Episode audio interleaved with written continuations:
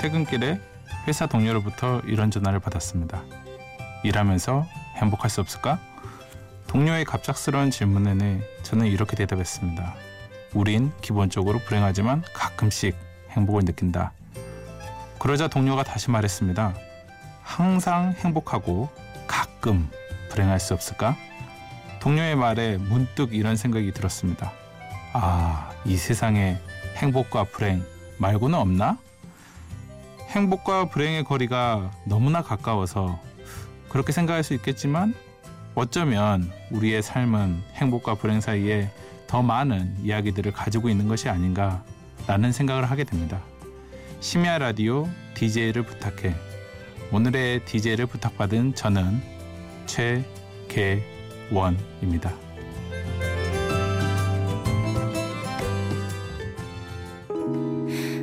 높은 건 절대 아닌데 딱히 마음이 끌리지가 않아 첫곡 백아연 씨의 소스를 들었습니다. 굳이 얘기하자면 그럭저럭 정도가 되겠죠. 안녕하세요. 반갑습니다. 저는 8099 최계원이라고 합니다. 제가 이런 소개를 했을 때 바로 아 80년대생 99학번이구나 라고 아시는 분들은 저와 함께한 추억이 많은 세대일 거라고 생각합니다. 저는 수술용 로봇 시스템을 판매하는 일을 하고 있습니다. 사랑하는 제 아내의 남편이고 귀염둥이 아빠, 아들의 아빠 최계원입니다. 오늘 80년도에서 2000년대까지 과거에 저와 함께 했던 음악을 소개하려고 합니다. 그 시절 같이 공유한 청취자들은 그 시대의 추억을 다시 한번 생각하게 하는 시간이 되었으면 좋겠고요. 혹 그 시대를 같이 공유하지 못한 청취자들 분들도 아, 그때는 이런 낭만도 있었구나 라고 생각해 주셨으면 좋겠습니다. 그럼 제일 먼저 제가 초등학교 2학년으로 돌아가야 될 것 같습니다. 제가 초등학교 2학년 때 참 좋아하는 가수가 있었습니다. 그때는 잘 이해 못했던 제목입니다. 이병열차 안에서 김민우 씨가 불렀는데요. 초등학교 2학년 어떻게 이병열차를 알았을까요? 근데 그 노래보다 제가 더 좋아하는 노래가 있습니다. 사랑일 뿐이야. 10살도 안 된 어린 나이임에도 불구하고 이 노래가 꽂혀서 한동안 이 노래를 입에 달고 살았는데요. 제일 기억나는 가사가 이겁니다. 그대는 나의 온몸으로 부딪혀 느끼는 사랑일 뿐이야. 아, 초등학교 2학년. 온몸으로 부딪혀 느끼는 사랑일 뿐이야. 참 어려운 말이었을 텐데, 그래도 뭔가 진한 감동을 느꼈던 것 같습니다. 들어보시죠. 제 초등학교 2학년 노래입니다. 김민우 씨의 사랑일 뿐이야.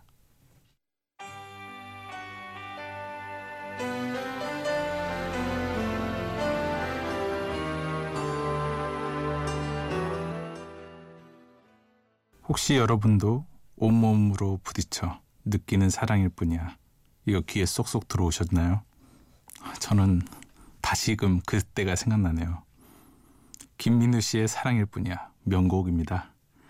그리고 이 노래와 함께 제가 초등학교 시절 생각나게 해주는 또 노래가 있는데요.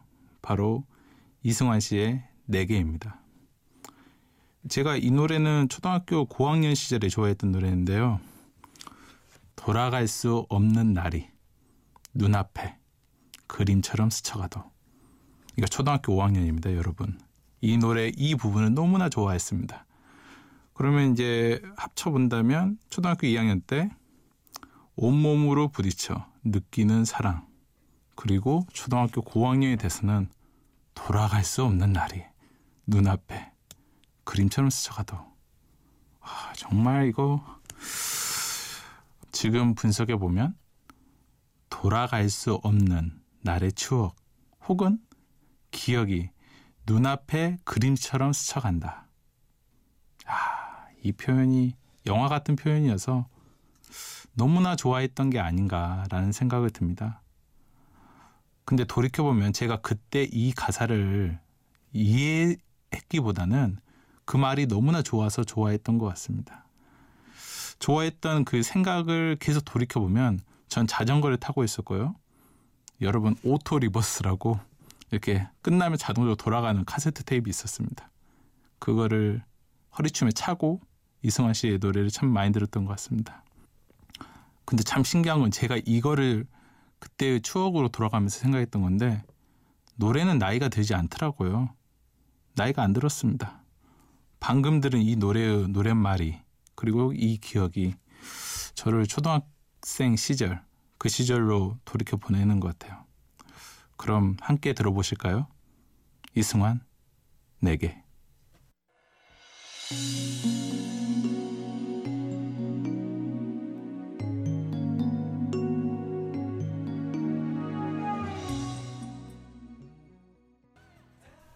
이승환 씨의 내게 들었습니다. 근데 지금 이 시간에 주무시고 있는 분도 계시고 일어난 분도 있으실 것 같은데 어쩌면 아직 잠자리에 못 들어가신 분들을 또 있을 거라고 생각합니다. 알 수 없는 시간이죠. 근데 이제 제 얘기를 좀 해보겠습니다. 저는 보통 한 10시에 자고 한 새벽 4시쯤에 일어나서 하루를 시작합니다.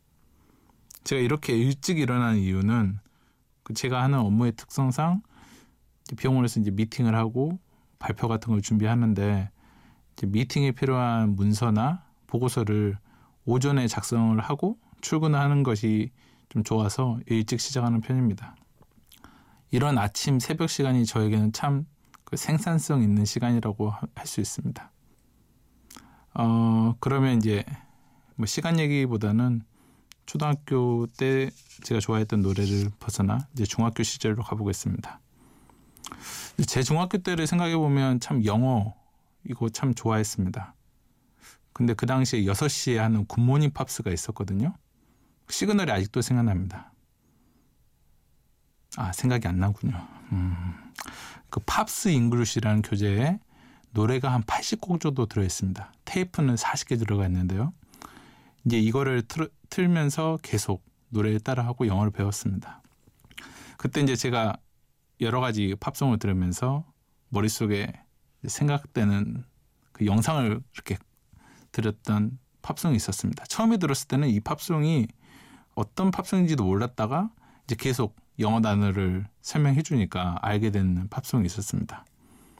눈을 감고 한번 제가 전달해 드리는 가사를 한번 감상해 보시기 바랍니다. The lady in red is dancing with me. chick to chick. 빨간 옷의 아가씨는 나와 함께 춤을 춥니다. to chick. 이 부분이 좀 제가 좋아했던 부분인데요. 뺨을 부딪히면서 얼마나 가까운 거리일까요? 춤을 추는데 뺨이 부딪힙니다. Nobody here is just you and me.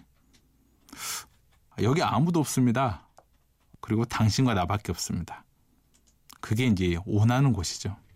It's where I want to be, but I'm hardly know this beauty by my side. 내 곁에 이러한 미인을 두고도 제가 알지 못했습니다. I will never forget the way you look tonight. 오늘 밤 당신의 모습을 정말 잊을 수 없습니다. 어떠신가요? 머릿속에 멋진 장면이 떠오르시나요? 이 아름다운 노래를 중학교 때 만나고 듣고 난 뒤부터 저는 팝송에 관심을 가지게 되었습니다. 그럼 크리스 드 버그의 Lady in Red 들어보시죠.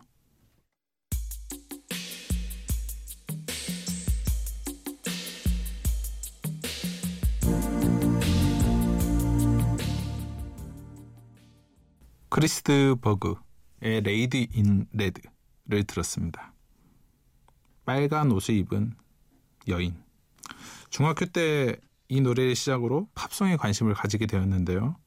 그 후 보이스투맨이 부른 온 밴디드니라는 노래를 또 듣게 되었고 연속적으로 for One이 부른 아이스웨어 이런 노래를 알게 되면서 배철수의 음악 캠프까지 듣게 되었습니다.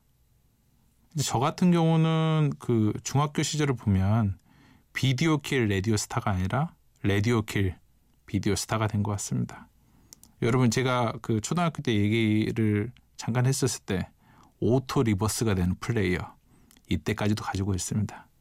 이때 참 많이 고민했었죠. CD로 넘어가느냐 아니면 여전히 나는 테이프 세대로 있으냐 되냐. 근데 이제 여기서 뭐 보이스투맨의 온밴디니가 좀 좀 감동적이었다는 부분은 뮤직비디오였을 겁니다. 이 On Bended Knee 영어로 해석하냐면 무릎을 꿇었다는 겁니다.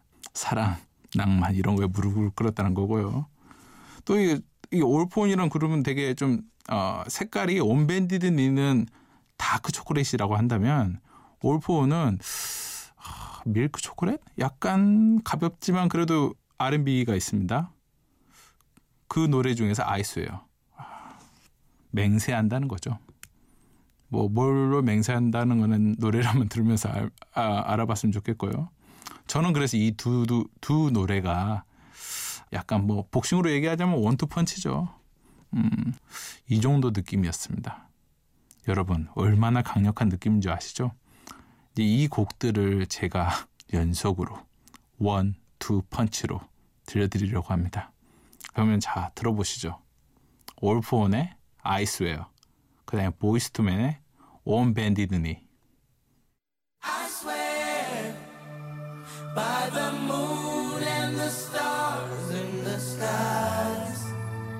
and I swear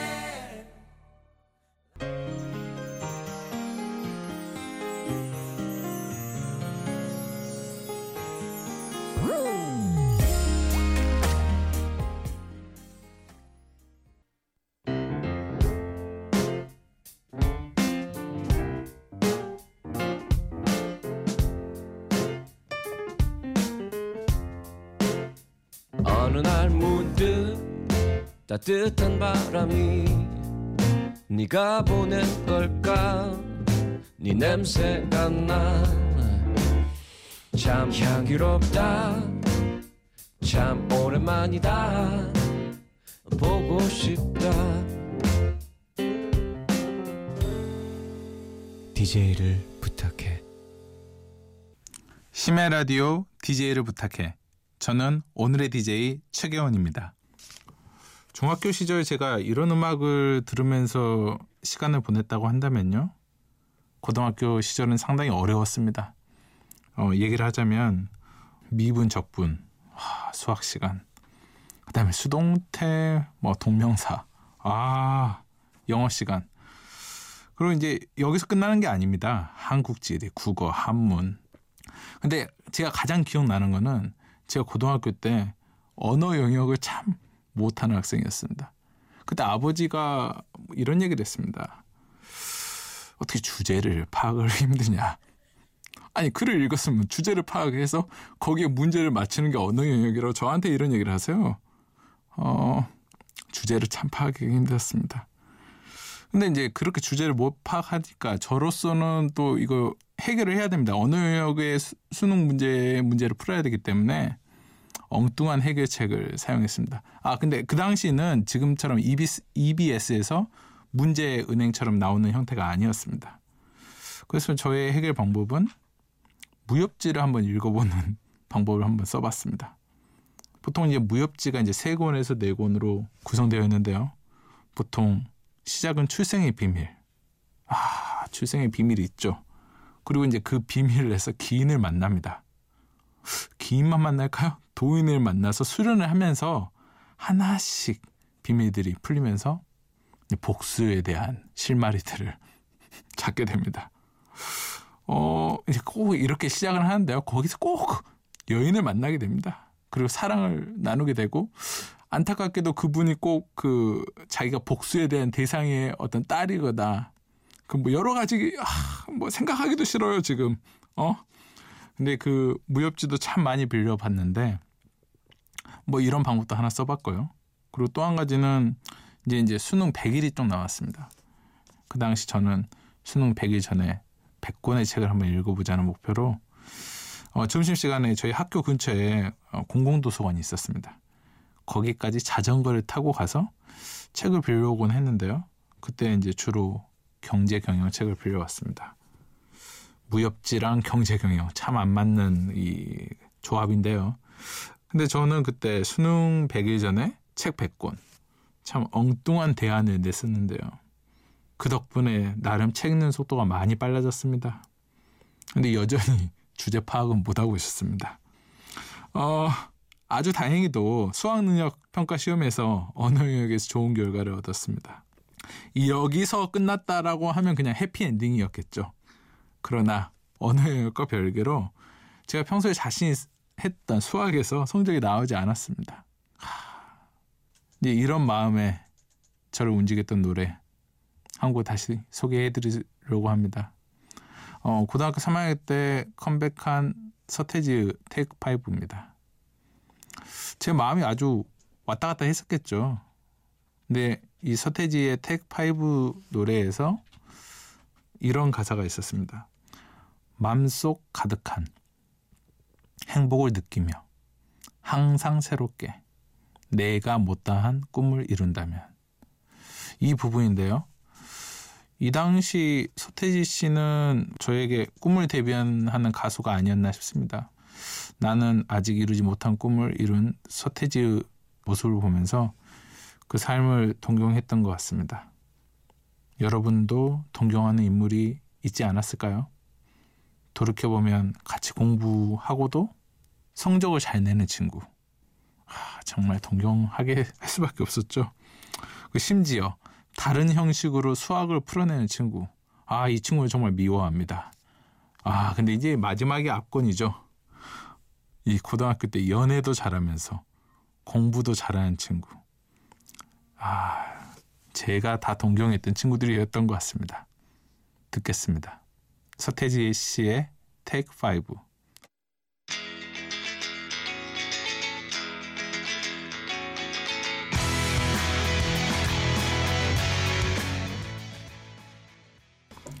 어, 제가 고등학생이었을 때 자주 들었던 서태지 씨의 Take 5였습니다. 어, 이렇게 제가 좋아하던 노래들을 이제 고르다 보니까요.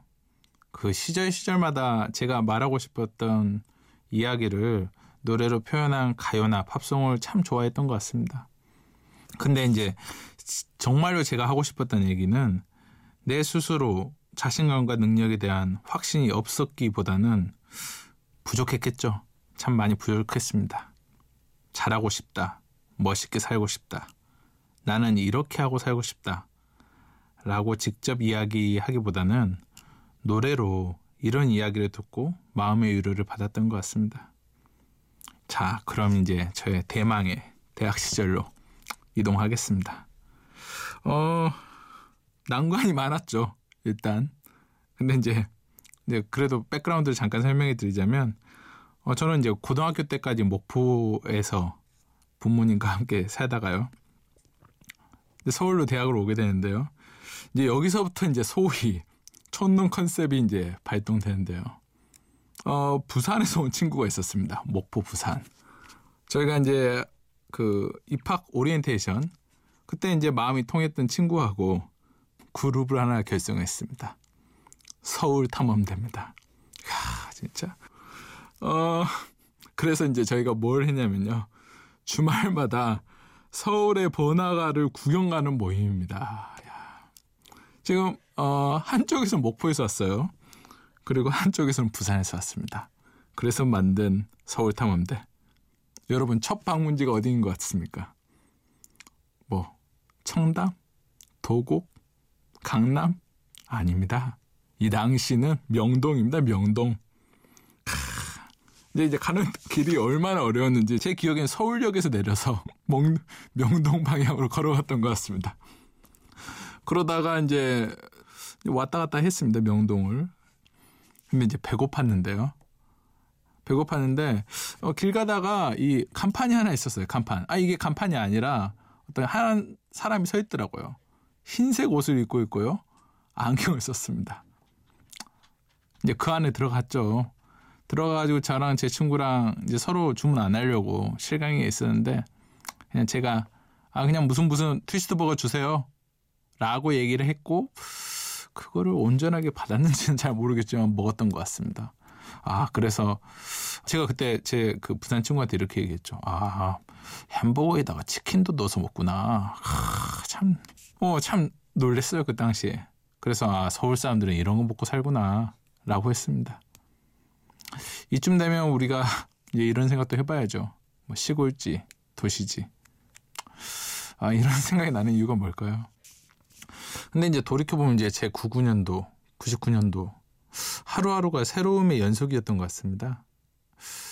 그런데 그때는 서울 친구들과 같이 이야기할 만한 것이 또 많지 않았던 것 같고요. 이제 소위 이제 물이 달랐던 거죠. 어, 제가 촌놈이지만 서울 친구들과 이야기를 해도 그래도 밀리지 않고 하는 부분들이 있었어요. 그게 제가 이제 연속적으로 얘기했던 팝송 가수들인데요. 그게 이제 바로 마이클 잭슨입니다. 제가 서울 생활 시작하면서 정말 많이 들었던 노래고요. 입가에 작은 미소가 생기길 바래요. 마이클 잭슨의 Smile입니다.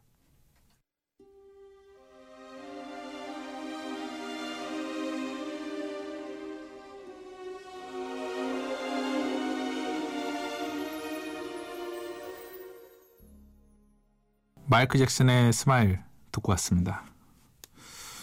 참 편안하고 뭔지 모를 미소를 머금게 할 것 같은 음색 그리고 노랫말 지금 제가 이제 이사를 몇 번 하니까 더 이상 이 CD를 갖고 있지는 않습니다. 근데 이제 마이클 잭슨 그리고 제 부산 친구 뭐 이름을 얘기하겠습니다. 진여가 너 때문에 내가 서울 탐험대가 떠오른다. 이제 이 방송을 준비하느라 이런 생각 저런 생각도 해보고 또 정리를 해보니까 너무나 즐겁더라고요. 잊고 있었던 기억도 이제 새록새록 생각나고요. 그리고 오랜만에 추억에 정말 푹 빠져보았습니다. 어, 현재는 사랑하는 아내 이영림 양과 그리고 귀염둥이 아들 최문선 아빠로 회사에서 열심히 하루하루 근무하고 있습니다. 오늘은 좀 더 나은 하루가 될 거라는 기대감으로 하루하루를 살아가고 있습니다. 지금 이 시간에 깨어있는 여러분들처럼요. 마지막 곡을 전달해 드리려고 합니다. 심야 라디오 DJ를 부탁해를 끝마치면서 청취자 여러분들과 함께 듣고 싶은 곡입니다. 전인곤 씨의 축하해요입니다. 한 시간 동안 함께 해주셔서 고맙습니다. 심야 라디오 DJ를 부탁해. 지금까지 오늘의 DJ 최계원이었습니다.